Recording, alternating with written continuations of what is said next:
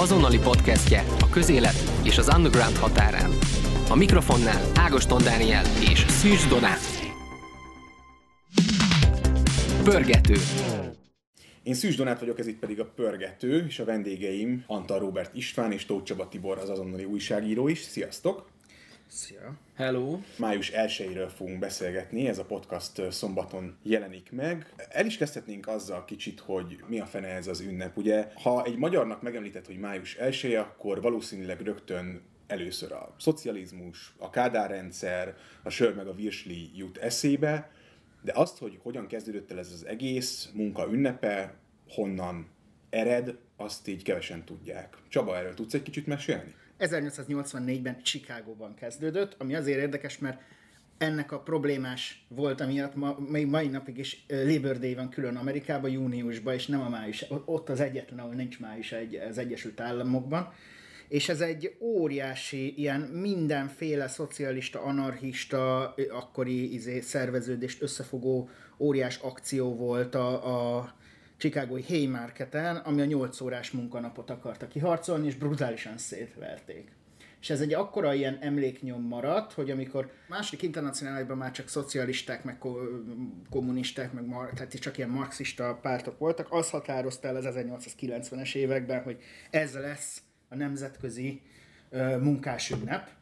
Nem a munkaünnepe volt, kevesebbet akartak dolgozni, uh-huh. arról szólt. Tehát, Aha. hogy munka kevesebb vétételének ünnepe inkább Igen, ezt, ezt akartam is kérdezni, hogy ugye ezt most úgy emlegetjük, mint a, a, a munka ünnepe, de hát egyáltalán minek ünnepelni a munkát, ugye kérdezhetni az ember. Hogy van ez? Tehát, hogy... Valahogy, minden, valahogy mindig, mindenkinek az jutott először eszébe erről, hogy Rákosi elvtárs találta ki, hogy még többet dolgozzunk, legyen munka ünnepe, vagy valami ilyesmi. Tehát, ugye nem, de ennek pont nem keletről, hanem nyugatról jön, pont, mit tudom én, a Szovjet-Oroszország, ugye Leninik is 1917-ben adaptálták ezt onnan azért, mert voltak Európában, ahol volt Párizs, meg Berlin, meg London, ahol minden május 1 egy ilyen random vonulás óriási tömegekkel, persze előre szervezettem, mert mindenhol volt szociáldemokrácia, vonult, és akkor ezek különböző dolgokat követeltek, amik illegálisak voltak, tehát eléggé nonkonformok, elfogadhatatlan dolgok, és ezért a rendőrség akkor még nem kísérte ezeket, hogy nem jelölte ki az útjukat festékkel, hanem hát kijelölte, csak összevert izé szénbányásszal, meg nem tudom, fa munkással és asztalossal és többivel.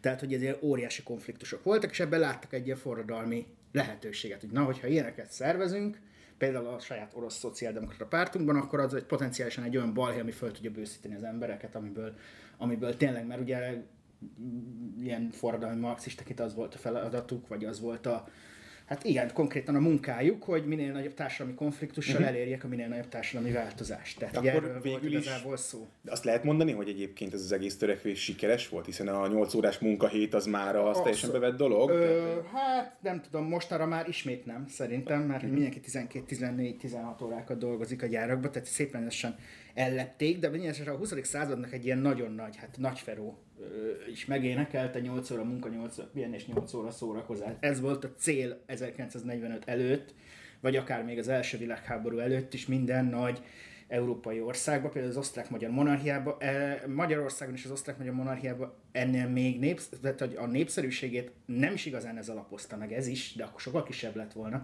De itt volt egy másik szempont is, amit csak a szociáldemokraták választották fel, a választójog. Az általános, választójog. általános, általános választójog. Szavazni akarunk. Hát ennél egyszerűbb jelsz a világon nincsen, mi is akarunk arra szavazni, hogy mi legyen a kormány.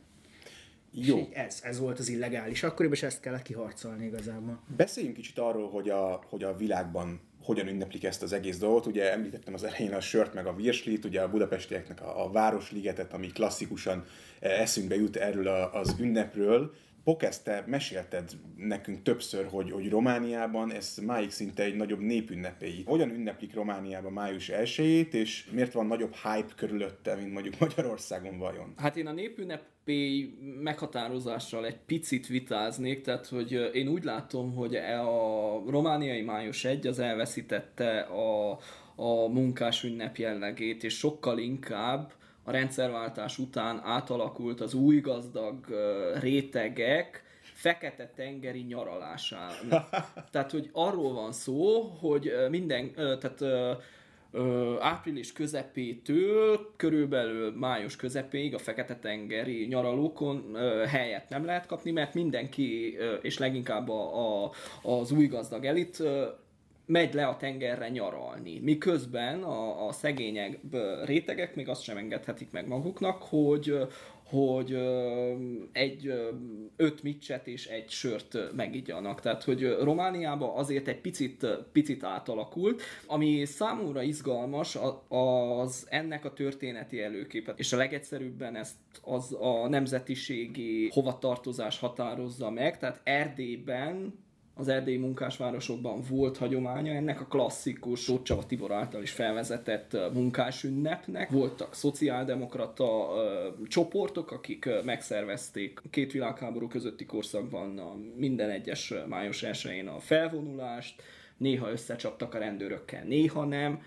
Ami, ami izgalmasabb az a Kárpátoktól keletre és, és délre fekvő vidékek. Hát ugye ott nagyon szociáldemokrata csoportok nincsenek, az ipar sem olyan fejlett, és ennek egy számomra döbbenetes lenyomata volt az a, az a Lakatos István, aki, aki egy szociáldemokrata nyomdász volt, Kolozsvár melletti kis faluba született, és Bukarestbe ment le a 20-as években dolgozni. És mondta, hogy tehát ő hozzászokott ahhoz, hogy Kolozsváron szervezett munkások vannak, van szakszervezetük minden csoportnak, és Bukarestben a nagy pangás.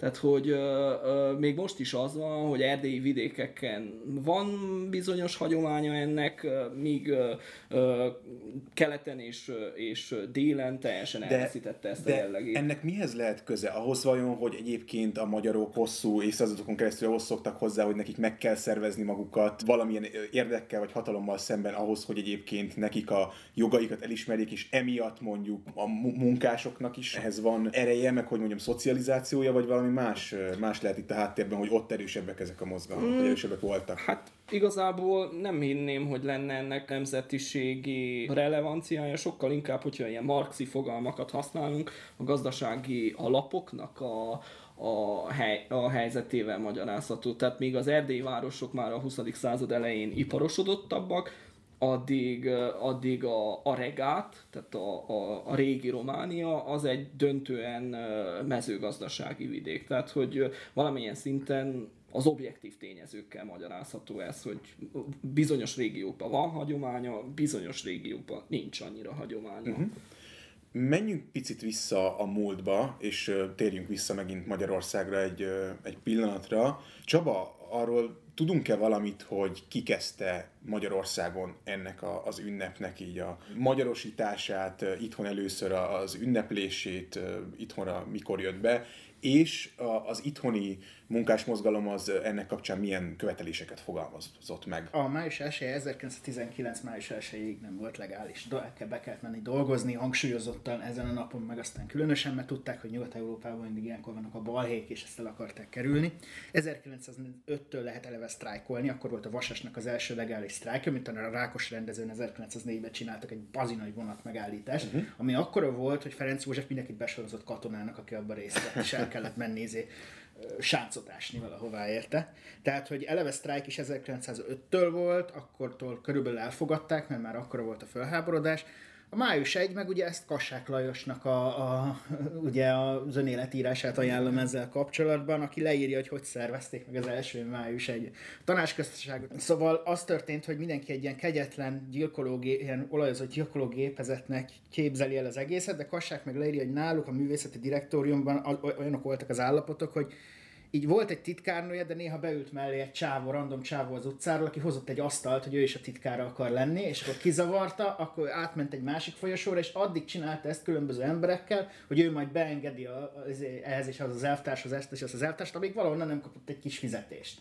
Tehát, hogy így, körülbelül így mentek a dolgok a hivatalokba, és így szervezték meg a május 1 és először is brekviráltak minden textíliát és papírt, amit le lehetett festeni vörösre, aztán uh-huh. ezt festették hetekig, ez most a tanácsköztársaság időszaka, amiről beszélünk? Elhatározták, ugye van Buda, Budapestnek ez a nagyon szimbolikus belső tengelye, a hősök terétől mondjuk úgy a vérmezőig, ahol uh-huh. ilyen mindenféle nemzeti szimbólumok állnak.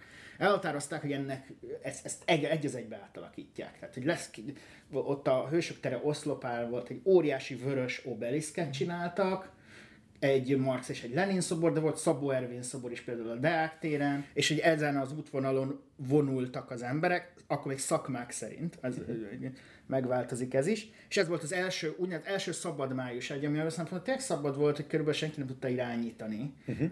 Valamennyire megmondták, hogy mi az az út, ahol menni kell, és, és annyi volt akkor már a háború után a szenvedés, nélkülözés, éhezés az emberekben, mint egy, mondjuk egy pandémia alatt talán ezt érezhetjük, hogy várnak az első alkalomra, amikor tömegesen ki lehet menni az utcára, és lehet végre valamit csinálni. És ez volt 1919 Ez volt 1919 május 1, amikor ugye rendszertől, mindentől függetlenül az emberek, ugye mindenki azt látta, hogy a munkások óriási támogatása, sőt, akkor már elég bajba volt a tanácsköztársaság, és azt gondolták, hogy veszve van az egész, de Kassák ezt úgy írja le, hogy ez az egy nap elhitette ismét mindenkivel a népbiztos könyv, hát van remény, Viszont mindig el, el is gondolkozott rajta, hogy mennyire szól ez nekünk, és mennyire inkább annak, hogy azt látják az emberek, hogy először 1914 óta valami vidámat lehet csinálni az utcákon. Hát és igen, ez ugye ugyanaz, hogy és me- nem kell mennyire szól a, a terasznyitás arról, hogy teraszozhatunk, vagy mennyire Orbán Viktor. Hát ez az írás jutott eszembe akkor, amikor a kassákat nagyon sokan szeretik olvasni, de hogy így, így nagyon érdekes, hogy mennyire nem veszik észre a párhuzamokat az emberek. Ez a bejáratott útvonal, a hősök tere vérmező, tehát hogy ugyancsak kassáknál, hogy döbbenetes, amikor, amikor annak a leírása, hogy a Pest-Szent Erzsébeti vagy a Rákosi munkás bejön a városba, és mint egy birtokba veszi azt. Tehát, hogy így körülnéz, hogy jé, itt ilyen épületek is vannak, hát én erről nem is tudtam semmit, mert hogy én a gyárba fekszem, a gyárba kelek, és akkor ez a, ez a szimbolikus tartalma, hogy ez a mi városunk is, és mi ezt birtokba vesszük, tehát hogy, hogy ilyen jelentősége Meg is ugye van, hát a Városligetbe be se lehetett menni a tanácsköztársaságig, és a Margit sziget is el volt zárva, tehát volt egy pofa, aki face kontrollozott előtte, és akkor, aki rendesen, polgáriasan öltözött, bemeltette a Városliget, a Népliget volt úgymond a népé, oda járhattak ők. És május egy, az első szabad május egy, amikor tessék, bemehetsz a Vósliba a Városligeten, pedig te nem vagy, izé, nem tudom, nagypolgár. Kicsit uh, menjünk tovább akkor a, a két világháború közötti időszakra, és arra, hogy a, hogy a horti rendszerben mit jelentett május 1, mi történt akkor, ugye Csaba mondta, hogy korábban hát be volt tiltva, sőt, szigorúan dolgozni kellett menni aznap a, a munkásoknak. Mi volt a helyzet a horti rendszerben? Hát gyakorlatilag majdnem, hogy ugyanaz a rendszer állt vissza, viszont született egy paktum, aminek következtében legális május egy már lehetett, ez a Betlen Peyer, aminek az volt a lényeg, ezt sokszor halljuk, hogy ez, ez alapozta, ez volt az egyik, ami a Betlen hatalmát, vagy a Horti hatalmát megalapozta. Az volt a paktum, hogy nem tiltják be a szo- szociáldemokrata pártot, továbbra is működhet, de csak városokban, és soha többé nem mehet vidékre szervezni például. És ez, hát szerintem ez egy olyan hagyomány, ami azóta is létezik, hogy, hogy, hogy ilyen baloldali, akár micsoda, mondjuk az MSZP az szépen összeszedte még a vidéket, meg ugye minden, de látszik az, hogy hogy nagyon elválik a falu és a város ellenállás kultúrája például, és ez még a Horték ötlete volt, és elég flottul működött is. Ezért aztán a legális párt ilyen szimbolikus, hát ezt szerintem a mából ismerjük, ez a magyar ellenzék tipikus, izé, nem tudom, kimegyek május 1 ez tűrhetetlen, egy percig se tűrjük tovább, találkozunk jövőre típusú megmozdulásai voltak. De ö, viszont voltak a kommunisták azok, akik próbáltak néha ilyen nagyobb ellenállást összehozni, de azok általában mindig rajta vesztettek. Ezek valahogy érdekes módon a magyar munkásmozgalmi hagyományban nem május egyhez kötődnek, szinte soha. Az 45 után lett megint egy ilyen alapdátum. Szinte a nagyobb ilyen sztrájkok, Salgótarján, vagy az 1930-as kommunista próbálkozás, azok is mindig szeptember, valami más dátumhoz kötöttek, de hogy, hogy önmagában már nem volt illegális, nagy népünnepét se lehetett tartani, inkább csak egy ilyen világi jellege volt, egy ilyen vusli jellege volt. Említetted a, a Betlen Pejek paktumot, erről csak az jutott eszembe, hogy egyébként mondjuk a parasztságnak, tehát a vidéki parasztságnak volt egyáltalán valamiféle fogékonysága e, ezekre a, a szocialista kommunista üzenetekre? Vagy inkább a vidéki munkásmozgalom lehetett volna az, akikhez, ha, ha Hortiék odaengedik mondjuk a szociáldemokrata pártot, akkor ott bázis tudnak építeni? Mindig voltak érdekes próbálkozásai a szociáldemokratáknak. Ez nagyon fontos, hogy a szociáldemokraták, akik szervezkednek, és nem azt mondják, hogy gyerekek, izé, holnap itt a forradalom, és izé, menjetek és nyomjatok le mindenkit, hanem izé, nem tudom, 8 órás munkanap, magasabb bér, ellátás, rendesebb étszünet, stb. Mindig voltak sikerei, főleg a több, a több nemzetiségű Magyarország, még Trianon előtt nagyon erre épült, tehát szerintem a, a nemzetiségi követelések is le voltak szankcionálva valamennyire, hogy mennyi nemzetiségi jogot lehet, de például a választójog az tök fontos egy, egy magyar, magyar királyságban élő románnak, mondjuk 1918 előtt, tök jó lenne egy választójog, meg egy román párt mondjuk, és ezt még mondjuk a szociáldemokraták hirdették. Csak, tehát akkor hozzájuk csatlakoztak, hogy na, akkor kérjük mi is a választójogot. De utána viszont ez egy ilyen egy nemzetiségű, majdnem egy nemzetiségű, mert azért voltak még, ott valójában igen, a, a tanácsköztársaság nyilván rányomta a bélyegét. Tehát, hogy jönnek, elviszik a padlásról az elrakott búzát, hát azok nem jó emberek, kész. Hát ez nem olyan egyszerű, nem kell különösebb nagy magyarázatot vagy történetet kreálni, hogy ezt elhiggyék az emberek. De hogy igazából olyan dolgok, mint az 1990-es évekbeli agrárszocialista mozgalom, ami egyszerre volt keresztény és egyfajta ilyen ős szocializmust akart, vagy hirdetett Hódmezővásárhelyen például ezt kik csinálták? Ezt Szentó Kovács János és kubikusok voltak benne, akik bibliás emberek vezették őket, és mindig levezették, hogy Krisztus is azt akarta, hogy az urak megosszák velünk uh-huh. mindent, és ez, akkor a balhé lett igazából 1996-ban, hogy megostromolták a városházát is, majdnem úgy, mint most Győrben Borkai alatt, de a huszárok meg szétverték ott őket. Tehát elkezdtek dönget, minden, mind, tehát gyakorlatilag összetörték az egészet, nagyon uh-huh. olyan, mint a kapitólium, csak vásárhelye. Jó is, hogy felhoztad a kubikusokat, mert én ehhez csak annyit tennék hozzá, hogy a vidéki társadalmi kategóriák esetében is döntő jelentősége van a tulajdonnak. Tehát míg a uradalmi cselédek, a kubikusok, akiknek nincs, tehát uh-huh. mondjuk egy háztáji jellegű telkük van, azokat sokkal egyszerűbb szervezni, mint a 5-10 holdas kisbirtokosokat, nem is beszélve a 10 hold fölötti nagy birtokosokról. Tehát az ők esetükben egyáltalán nincs munkásmozgalmi hagyomány, uh-huh. inkább, a, inkább a szegény rétegekben, és ott is elenyésző. Tehát... Egyébként ez teljesen ugyanúgy van szerinted, vagy ugyanúgy volt Romániában, mint Magyarországon, tehát Pontos, ez független. Ugyan. Szerintem ez majdnem ugyanúgy. Vagy világon. Éles, igen, éles határ van a, a kis és középbirtokos és a cselédség. Pontosan. A cselédréteg. A cselédréteg az, aki fog egy ilyen forradalomhoz, igen. aki a tanácsköztársaságot is adja. Vannak, azt igen, aki a tanácsköztársaságot is szeretni fogja, és a birtokos réteg az, aki inkább félteni fogja a tőle. Aha. Horti rendszer, második világháború, és akkor itt, itt talán visszakanyarodhatunk picit megint Romániához és a, és a Ceausescu korszakhoz, hogyha ha lehet így picit ugrálni az időben. Mit jelentett a, a Ceausescu féle Romániában május 1 -e? És ezt majd meg fogom kérdezni egyébként a Kádár meg a Rákosi rendszerrel kapcsolatban is, hogy volt-e valamiféle ilyen rangsor ezek között a nagy szocialista ünnepek között, mint a, mint a november 7, meg a május 1. Melyik volt a fontosabb mondjuk? Románia esetében a legfontosabb nemzeti ünnep az az augusztus 23-a, amelyhez fűződik a román koronapucs, tehát ugye ismert történet, hogy Románia a második világháborúban a központi hatalmak Németország és Magyarország szövetségeseként lépett be. Ahogy keletről jött a vörös hadsereg, Románia oldalt váltott, és ezt 1944. augusztus 23-án tette meg, amelyre egy, egy rendkívül izgalmas mitológia épült föl, tehát ezt, ezt a ezt az oldalváltást, ezt a román király ö, hajtotta végre, meg a körülött egy gyülekező katonák, de ö, 48-ba, 1948-ban, hogy előzték a királyt, a kommunisták kisajátították ezt az ünnepet, és maguknak vindikálták. Tehát azt mondták, hogy igazából ezt mi csináltuk, és akkor ebből lett a legfontosabb nemzeti ünnep. A május 1 igazából az egy ilyen kiüresedett, tehát a kötelező felvonulás, tartjuk fel a táblákat, ilyen Ceausescu, ilyen a párt, stb. stb.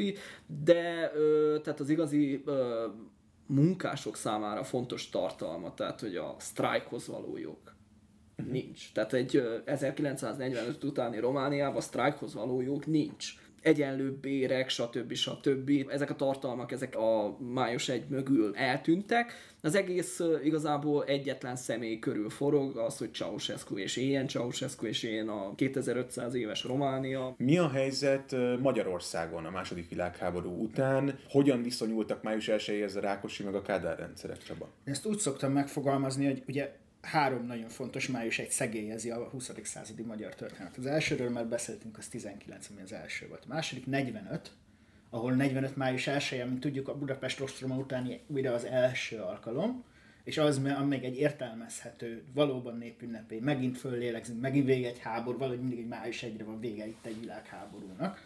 A harmadik pedig 57 május 1 amikor a tévé is elindult, amikor mindenki azt gondolta, hogy az egész nép az 56-os forradalmat támogatja, és hirtelen megjelent Kádár egy millió emberrel, a, a, ugye a hősök terén, és ez óriási sok volt mindenkinek, aki a magyar forradalmat támogatta, hogy úristen, hát a gyilkos Kádár elvileg mindenki utál, hogy tud ennyi embert összehozni. A lényeg viszont az, hogy 45 május 1 kívül szabad május 1 az én véleményem szerint már nem volt Magyarországban 1990-ig, amikor megint volt, amikor újra megjelent négy anarchista a Városligetben nyíltan, a nagy zászlójukkal, hogy az igazi forradalmat akarjuk, onnantól fogva én megint van szabad május 1 uh-huh. De ezek a nem szabad május 1 ezek úgy néztek ki igazából, hogy minden, tehát hogy rengeteg szer volt az, hogy ö, illetlen vagy éppen a párt legfőbb vezetések nem megfelelő jelszavakkal vonultak ki.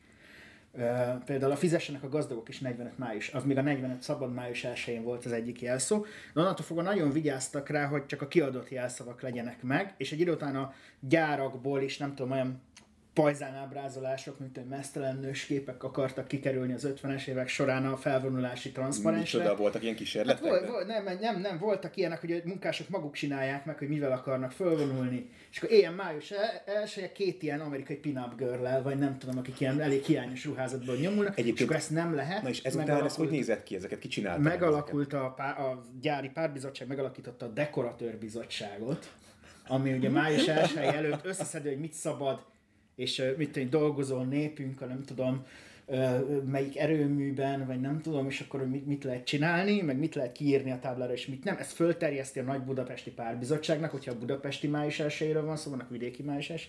Nagy Budapesti Párbizottság megrostálja, körülbelül a jelszavakat összerakja, fölterjeszti a központi, a központi választmány politikai bizottságának, ami már a Rákosinak a hű emberei tényleg, azoknak pedig mindegy, mindegy ilyen archívumban lehet olvasni május 1 előtt, a javasolt jelszavak visszamennek ugyanezen az útvonalon, és De akkor jó. leegyeztetik, és De... onnantól fogva azokat meg lehet csinálni, és ki lehet velük vonulni. Tehát akkor végül is itt is kiüresedett. Tehát, Tehát hogy ez a, tű, ez a túl birokratizálás ugyanazt a Igen, hatást... A, a szociáldemokrácia, a szocialisták, a marxisták és a kommunisták közös ünnepe, plusz az anarchisták is, mert ez volt a Chicagói balhé eredeti résztvevőinek névsora. Közös ünnepét a sztálinisták egyszerűen saját maguknak vették el, ugye emlékeztetnék rá, hogy fél recsk, fél kis tartsa szakszervezeti vezetőkből, mozgalmárokból állt, ahogy a Bán Antal nevű szociáldemokrata vezető fogalmazta meg. őket egyszerűen. Igen, igen. 48-ban úgy fogalmazta meg, hogy hogy bement a, bementek a szakasicshoz, és mondták, hogy csak egy szav, most már nagyon-nagyon fenyegető ez a kommunista hatalomátvétel, csak egy szavunkba kerül, és 800 ezer vasmunkás van kint az utcán. Most vagyunk a legerősebbek valaha a magyar történelemben, ez a bőnvió most visszaemlékezése. És valóban elég, a legnagyobb fenyegetés 47-48-ban az jelentett, ha esetleg a szociáldemokraták valamit csinálnak a, a, a közös munkás izé, hatalom baloldal ellen. De ugyanakkor viszont 46-tól megalakult ez a baloldali blokk, mert ugye a kisgazdák mindent lesöpörtek az első szabad választáson, ahol a legnagyobb részvétel volt máig is Magyarországon. Mm-hmm. Tehát jobboldali többség lett ezen a választáson igazából. És onnantól fogva nem volt pláne, onnantól fogva paranoia volt. Onnantól fogva mindent meg kellett határozni, mindent föl kellett terjeszteni, mindent próbáltak ellenőrizni, és kialakult a tribűn, ahol a baloldali blokk vezérei áldogálnak, és oda kell nézni a munkásoknak, amikor elhaladnak, elkezdték kerületenként és gyárak szerint, és nem szakszervezetek szerint leválogatni az embereket. Azelőtt ugye 19-ben, meg később az illegálisban vasasok, fások, meg volt a hierarchikus sorrend ott is, hogy kik vonulnak elől, kik a legnagyobb, leg tiszteltebb szakszervezet, és kik utána. Itt meg már ugye arról volt szó, hogy 51-ben elhatároztak, egy Stalin szobor is lesz ugye a Városligetnél, lebontottak uh-huh. egy mhm. színházat, meg egy templomot ennek érdekében, mögéraktak egy szökőkutat, Stalin elkezdték építeni, de mire megépítették a szobrot, 53 május 1 készült, mondtál, addig már két hónapja halott volt. Tehát, hogy pont elkéstek ezzel a dologgal, tehát igazából ez érdekes dolog, hogy a Stalin szobor, ami az 56-nak a jelkép, hogy ledönti, Stalin életében sose vonultak el előtte, csak a halála után vonultak el előtte ironikus módon. De ez, azt hiszem ez jelzi legjobban, hogy mennyire el lett nyomva az egész. Mi a helyzet a Kádár rendszerről? Ugye most beszéltél a Rákosi rendszerről, beszéltél a két világháború közötti időszakról, meg, meg, meg tényleg erről a, erről a 45-ös szintén ilyen, ha jól értem, szabad és euforikus yeah. május 1 56 után változott-e valamit ez a fajta kiüresedettség? Lett-e esetleg több tartalma ennek az egész dolognak, vagy, vagy csak másképp volt üres? Hát az 57 május első az biztos, hogy ilyen folytogatóan rémisztő volt. Tehát, hogy azt a pszicho, tömegpszichológiai jelent, jelenséget láttuk, hogy amikor még azt mondták előtt, hogy márciusban újra kezdjük, és asszonytüntetés volt, és igazából 56 az valami 57 februárig eltartott, mert addig mentek a csaták. Aközben május 1-én már a Kádárt éjenző, soha nem látott nagyságú, hát ha egymilliós nem is volt a történészek, szerintem 6-700 ezer biztos. Mindenhol emberek volt, hát egymilliós, meg ugye a legnagyobb békemelt azt hiszem 250 ezer volt. Ez négyszer annyi a Hősök tere környékén. Ez, ez, ez olyan tehát a, a chilling effect nevű angol szó olyan folytogató hatású lehet, tehát hogy tényleg megalapozta Kádár hatalmát valahogy évtizedekre, egy ilyen erre is jó. Uh-huh. Utána ugye az volt, hát mai napig is keresem a film, filmarchívumban, Major Tamás narrált egy filmet, ami a május elsőjékről szól a saját önképükben, ahol így van egy áttekintés, hogy, hogy olyan volt az első 45-ös szabad május első, ez volt a Kádári mítosz alapja, hogy az volt az igazi kommunista párt, nem az, az amit utána Rákosék összeraktak, és akkor van egy ilyen, hol rontottuk el elmélkedés, hogy utána a személyi kultusz, meg a Stálin, meg a Rákosi, hogy bezavart ebbe a dologba, és jaj, hát nagyon elrontottuk, de most megígérjük, mostantól igazi, jó, élvezhető, szórakoztató május elsőjék lesznek, és ez folyamatosan bontakozott ki, a 60-as években még halálunalmas, tehát a felvonulás mindig halálunalmas volt, órákig tartott, százezrek voltak beleszervezve, minden, hát senkinek sem volt kötelező, de mindenki ment, igazából azért, igen, ez az egyik legfontosabb változás, hogy Rákos után nem kötelező, 56 után nem kötelező kivenni a május egyre, csak kötelezően ajánlott. 57-ben ez még komoly retorziókkal járt volna, hogy kötelezően ajánlottat talán nem. De annyira, tehát a történészek például azt mondják, annyira, ez is olyan dolog, mint amikor azt mondják a Fidesz tüntetés, vagy békemetre, hogy persze kimennek, mert félnek, igazából nem így működik, hanem van egy ilyen tömegpszichológiája, hogy kimennek, mert az nekik jó lesz. Az új rendszer nagyon kegyetlen, látjuk, hogy ki, ki, ki mindenkit elvittek, én szeretnék élni, semmi esély annak, hogy az, amiben hiszek, győzzön, tehát akkor hadd had szóljon. Igazából van egy ilyen uh-huh. lemondásos, egy tipikus a kiegyezés dolog. Ez egy kiegyezés, igen. Uh-huh. Csak hát szigorú feltételek mellett, mert ugye nyilván nem ülhetsz oda az asztalhoz kiegyezni, nem megmondják neked, hogy így kiegyezünk veled, és akkor vagy kell, vagy nem. És a 70-es évektől válik igazából sörvérsli népünnepéjé, uh-huh. meg akkor jönnek ezek a figuratív papírmasé izék, amiket visznek, amik a szüleink, mindenki, lehet, hogy csomó szüleinek vannak ilyen fotói, hogy ilyen, nem tudom, békeharcot is ábrázolták néha, hogy a vadászrepülőt legyőzi a világ proletariátusa, uh-huh. vagy nem tudom. De ezek ilyen, igazából ilyen ironikus kikacsintások voltak már, ilyen nem gyermetek papír. Letudjuk a kötelezőt, megadjuk a császárnak, ami a császár, uh-huh. és szó szerint a tribün előtt, uh-huh. mögötte vár minket egyrészt a szórakoztató színpad, népszabadság színpad volt rendszeresen, de egy ilyen kommunista szigetfesztivál uh-huh. tényleg, egy napos, és akkor ott lehet enni, inni. Szórakozni. Minket ingyen, ingyen volt? Minden, minden ingyen volt, igen. Hát aki, aki ugye fölvonult, utána kiérdemelte. Uh-huh. Így lett a munkások ünnepéből, meg a 8 órás munka ünnepéből a munka ünnepe, ahol a munkát ünnepeljük, uh-huh. mert hogy igazából az eredeti mondani való annyira nem maradhatott, hát egy kötek leverésével született az egész Kádár rendszer, ezt sokszor elfelejtjük egyébként. Uh-huh. Azzal együtt, hogy rengeteg engedményt adott nyilván a társadalomnak, uh-huh olyan szintű újraelosztás, meg jóléti állam azóta sem, meg az előtt se volt, ez, ez, ez így van. Uh-huh. Viszont ez nagyon fontos dolog volt, hogy, hogy, hogy több jogot már annál, amit központilag meghatároznak, ne követeljenek. Ez a, ez a fajta szocialista, kommunista hedonizmus, vagy a jólétnek az ünneplése, ez része volt a, ezeknek az ünnepeknek a Romániában is, a Ceausescu ére alatt, vagy ott, ott teljesen elnyomta ezt ez a személyi kultusz? Ceausescu alatt semmiképp, mert ugye magyarországiak számára is ismert a, a, a szürke ceausescu Románia, tehát az üres üzletek, stb. stb. Ez azt jelenti, hogy május esélye sem erről szólt, tehát nem a vidámságról, a virágokról és a bőségről, a fogyasztás ünnepéről, nem. Tehát, hogy ott a kötelezően letudott papírral elvisszük Ceausescu előtt, meg, megéljenezzük, és utána mindenki megy haza. Tehát szó, nem, nem volt ilyen. Egyszerűen annyira éhezés, meg, meg energiahiány, meg, meg stb. volt, hogy, hogy ezt, nem, ezt nem lehetett megengedni mag. Ugye Csaba mesélt egy nagyon izgalmas epizódot a, az 1990-es magyar május 1 amikor ez a négy anarchista kiment a, kiment a Városligetbe ezekkel a molinókkal. Romániában miután 1989 karácsonyán volt, mikor a, a Ceausescu-t lelőtték, igen. A, utána következő május 1-én volt, voltak-e felszabaduló baloldali. baloldali hangok Romániában, vajon, vagy tudsz erről? Az egészet beárnyékolta az, hogy Romániában ellentétben, ellentétben az itteni rendszerváltással már közvetlenül januárban az állampárt kisaját, vagyis az állampártnak a maradványa kisajátította az átalakulást, meg a forradalmat. Igazából maradt minden a régibe, május 1 az nem volt, az egészet beárnyékolta a márciusi, március 20 talán a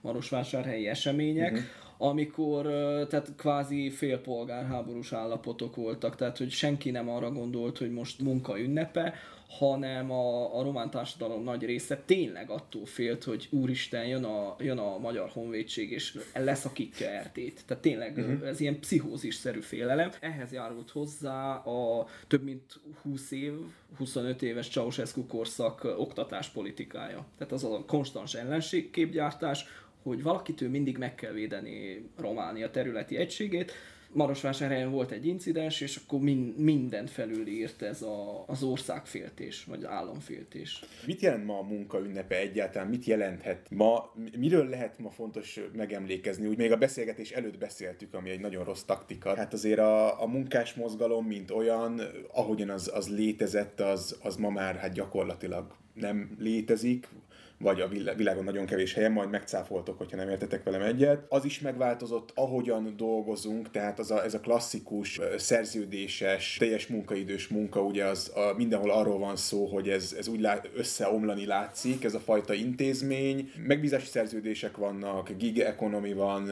egyre több helyen, nem szallag, meg gyár, meg, meg, meg, meg azok, a, azok a toposzok, amiket ehhez a mozgalomhoz kapcsolunk. Mik lehetnek azok követelésnek ma a munkás mozgalomnak, amik, amiket így érdemes lehet elérni, és mondjuk a, a dolgozó emberek jó részen így segíteni tudnának.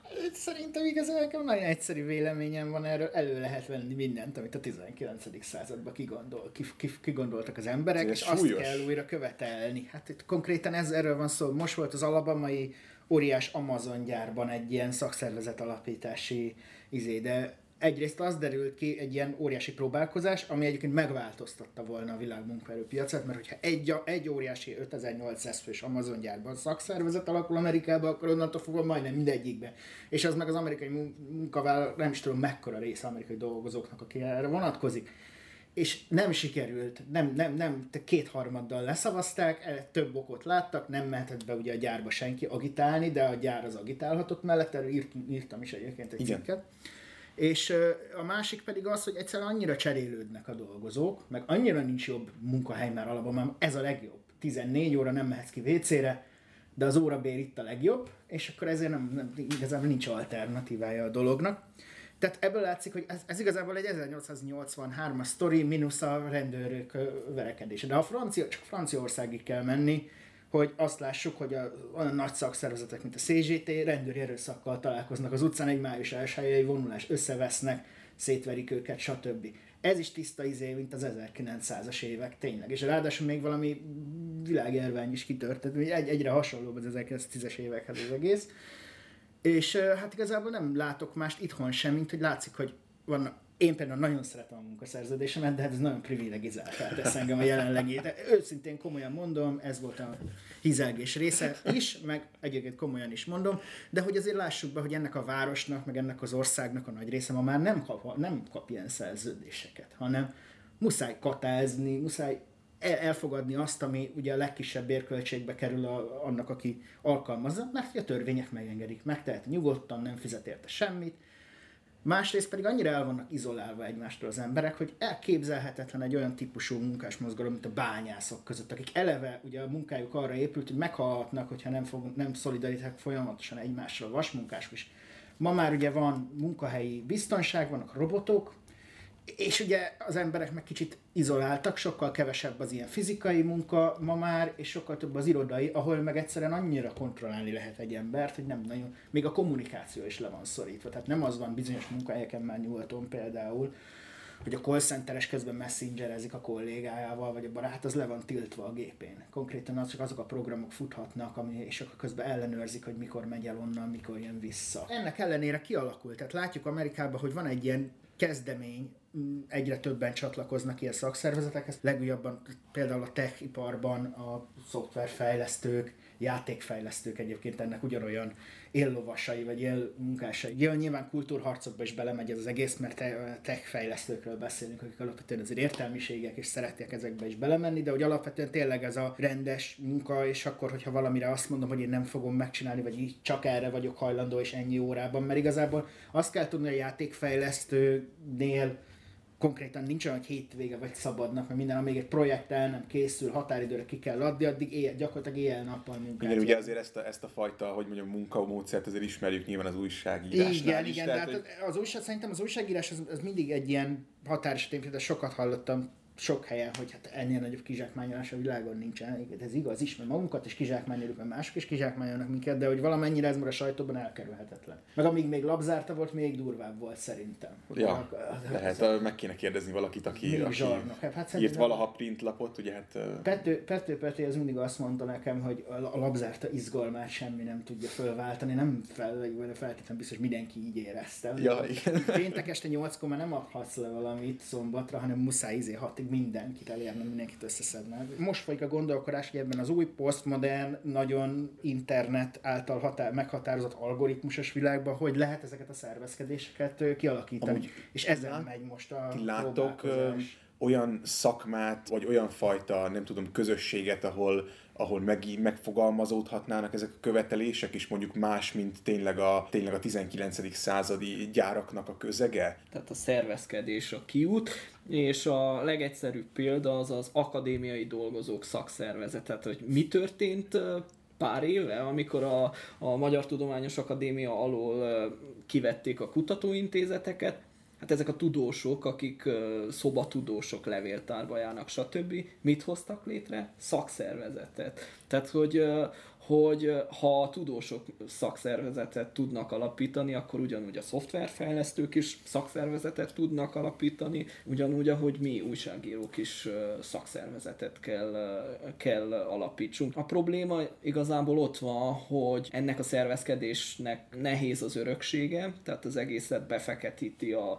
89 előtti rendszer, ami ugye ö, tartalom nélkülivé tette. Tehát szakszervezeti tag voltál, de igazából egy csomó mindenhez nem volt jogod. Ez ugyanígy itt, ahogy Romániában is jellemző, meg a másik a társadalomban jelenlevő kiegyezési hajlam, meg az önkizsákmányolásra való hajlam. Tehát ugyanúgy, ahogy ö, 60-as években letoljuk a gyári melót, és akkor otthon még fusizunk. Tehát, hogy ezek a, ezek a kulturális kódok még mindig velünk élnek, és akkor valahogy ezeket kell ö, leépíteni és szervezkedni. Ugye most az elmúlt ö, években volt szó a, a rabszolgatörvényről, de volt szó a Fidesznek azért több, több olyan törekvéséről is, ami, ami hát az itt nálunk jelenlévő multinacionális vállalatokat hozta helyzetben mondjuk a, a munkásokkal szemben. Mi a helyzet egyébként Romániában a munkavállalói jogok helyzetével? Ott érik-e kritikák a román munkajogi törvényeket? Még, ö, tehát ahogy én látom, még rosszabb a helyzet, és talán két hete volt a miniszterelnöknek egy olyan kijelentése, hogy egy napig megbénította a Metrorex vállalat, tehát a, amely a Bukarest tömegközlekedését irányítja, nem működtek a metrók, és akkor kiállt az ország miniszterelnöke, és mondta, hogy milyen dolog ez, és mi az, hogy a szakszervezetnek ilyen jogai vannak, hát ezt sürgősen meg kell szüntetni. Tehát, hogy rosszabb, rosszabb a helyzet. Egyébként, amikor így kiáll a, kiáll a miniszterelnök, és, és ezt mondja, akkor, akkor nem az van, hogy egyébként ilyenkor Bukarest lakossága meg mélységesen egyetért vele? De, Tehát, hogy... de, tehát, hogy mindenki az, végül aztán este a szakszervezet be is jelentette, hogy elnézést kérünk Bukarest kétmilliós lakosságától, de muszáj volt felhívjuk a figyelmet ránk. Vajon mi a fene vezetett oda, hogy egy ilyen esetben mondjuk ennyire nincs jelen a, a szolidaritás hiánya. Mi vezetett oda, hogyha mondjuk egy, egy BKV vagy BKK dolgozók szakszervezete mondjuk sztrájkot tart Budapesten, akkor, akkor tényleg az egész város kb. egy emberként az öklét rázza, hogy, hogy hát a, a kurva anyátokat, és, és egyébként nem tudom, 10 percet kések a konditerembe, tök mindegy honnan. Miért van ez? Mi vezetett ide, és mi ebből a kiút? A, a, ami, ide, ami ide vezetett, az szerintem baromira egyszerű. Önérdek. Konkrétan felszállt ki 89-90 után minden, ami kommunista, vagy, vagy akár kicsit kommunisztikus is lett volna, ugye nem, nem is igazán akkor, hanem utána még volt egy hosszú lecsengése ennek, amit még jól lehetett például a fiatalabb generációnak utálni a horn korszakot, meg például a hasonlók, amit az idősek nagyon szerettek, mert már hozzászoktak a késői kádárizmus, vagy úgy mennek a dolgok, ahogy a horn alatt, de a fiatalok meg minden erejükkel, hát ez volt a Fidesz generáció szerintem, meg utána a jobbi generáció is, hogy mind, még a liberális oldalról is, minden erejükkel ennek a hagyománynak az elhagyása és egyfajta nyugodt fölzárkózás imás, tehát elkezdtek egy déli bábot kergetni, és igazából úgy működik jelenleg is, meg ez, ez már a szocializmusban is így működött, van egy ilyen munka, munka morál is Magyarországon, miközben az értelmiség folyamatosan lustázza ugye a magyar társadalmat, a közben a, a, a magyar meg akkor, tehát hogy ő akkor érzi magát tisztességes embernek, jó embernek, családfenntartónak, jó anyának, stb., ha tényleg halára dolgozza magát 20 év alatt, és ő aztán nem kéri ki a szabad, ő aztán nem fog lustálkodni, ő aztán nem fog, ha full influenzás mondjuk a pandémia előtt, akkor is bemegy dolgozni, mert nehogy azt lássák rajta, hogy, Ebben van egy kis megfélemlítés, és nyilván nagyon egyszerűen el lehet veszíteni az állásodat, és akkor mit fogsz csinálni, de van a másik része is, hogy egyszerűen ez, ez, ezt hallják mindenhonnan. Tehát, hogyha mondjuk a tévétől, a kultúrán keresztül mindenhol az, hogy aki nem dolgozik, az egy haszontalan szemét, akit ki fogunk lakoltatni, ki fogunk rakni az utcára, be fogunk dobni az aluljáróba, ott, lá, ott megnézheted, hogy mi van vele. Nem feltétlenül ez volt a sztori, de az ideológiában ez megy, hogy ez a sztori akkor utána nyilván egyrészt halára vagy rémülve ettől a sorstól, másrészt pedig már az édes az anyádék, apádék generációja is így élt, hogy ki kell magadból mindent hajtani a gyerekeid boldogulás jövője érdekében. Ilyen környezetben, hogyha valaki sztrájkol, nagyon egyszerűre azt mondani, hogy mondjuk egy Fidesz közeli híradónak, hogy nézd már, nem akar, ezen látod, lustadisznók. Uh-huh. És szerintem elkezdődött ennek a fajta rabszolgatörvény tüntetések, meg az utána következő autógyári sztrájkok ezt fölülírták, mert látták, hogy lett egy csomó fizetés meg most is volt Covid bónusz például az Audi gyárban, Győrben, ahol egy nagyon jó szervezet, szakszervezet van egyébként, mhm. független mindegyik másiktól. Lett Covid bónusz belőle, azt látják, hogy abban nem igazán így működik ez a történet, hogy ezek lusták is nem akarnak dolgozni, csak ezzel egy ilyen több mint 20 éves, sőt, bizonyos elemeiben több mint 80 éves ilyen viselkedésformát kell fölülírni, ami meg egy nagyon lassú folyamat összeállt ez a, ez a hatpárti ellenzéki összefogás most, akik úgy néznek ki, hogy egységesen ki fogják hívni 2022-ben a Fidesz. Nagyon sokféle párt van, vannak önmagukat baloldalinak valló pártok, vannak olyanok is, akik inkább liberálisnak tűnnek, de inkább nem mondanak magukról semmit, tehát hogy ez egy nagyon sokszínű koalíció. Mi az, amit ők tudnának, vagy tudhatnak mondani május 1-én a magyar dolgozóknak, meg munkavállalóknak szerintetek? MSZP, MSZP üzenete az lesz szerintem, hogy még, itt, még létezünk, még mindig itt vagyunk. Tehát, hello, sziasztok, itt, az, itt a színpadunk, és még mindig itt vagyunk, de hogy igazából minden egyes, tehát hogy most már hanyadik lesz? 90 óta? 31 Igen. Mindegyik május esélyén a legyen több pénz jelszavát ugye kiadják, Irgumburgum most már legyen több pénz. Most talán ennél a programban már kicsit több van bizonyos pártok részéről, de nem egyeztették el a programot, tehát ezek még kihullhatnak, vannak alapjövedelem ötlettel. E, ez a, fajta, ez a fajta mondás egyébként szerintetek, hogy mondjam, degradáló, vagy lenéző mondjuk a, a magyar munkások meg dolgozók felé? Szerintem vagy? az intellektuális képességeiket rendkívüli módon le, lebecsüli az, hogy, hogy, az, hogy hát Szanyi Tibor is egyébként nem csak az MSZP, most két irányban fogok ütni, hogy ne lássák, hogy, hogy ne, az legyen. Tényleg mind a két, tehát hogy ki, ki jön egy ilyen igen szolidaritás nevű pártal, ami azt mondja, hogy ő menjünk az igazi baloldal, és akkor nem ö, azt mondja, hogy, hogy ö, adjátok oda mondjuk a gyárból az oda tartozó, hogy nem, nem jön ilyen ötletekkel, hogy, hogy, hogy, hogy valamennyi részesedés a gyárból azért kell a dolgozónak, és hiszen ő dolgozik ott, meg ilyen bonyolult dolgokkal nem tartja képesnek a magyar hát, társadalmat. Hát, ha lesz valami jó Hanem ez a, adjanak több fizetést igazából. Ez, ez, ez mindennek a, meg legyen több a minimálbér, teljesen jogos, csak hát ezt ez, ez szerintem mindenki szépen magától is kitalálta, hogy jaj, de jó lenne, hogy fogjuk elérni. Na, én akkor szerintem le is zárnám, le is kerekíteném ezt a beszélgetést. Köszönöm szépen Tóth Csabának és Antal Robert Istvánnak, az azonnali újságíróinak. Mi is köszönjük. Köszönjük. Éjjel május 1.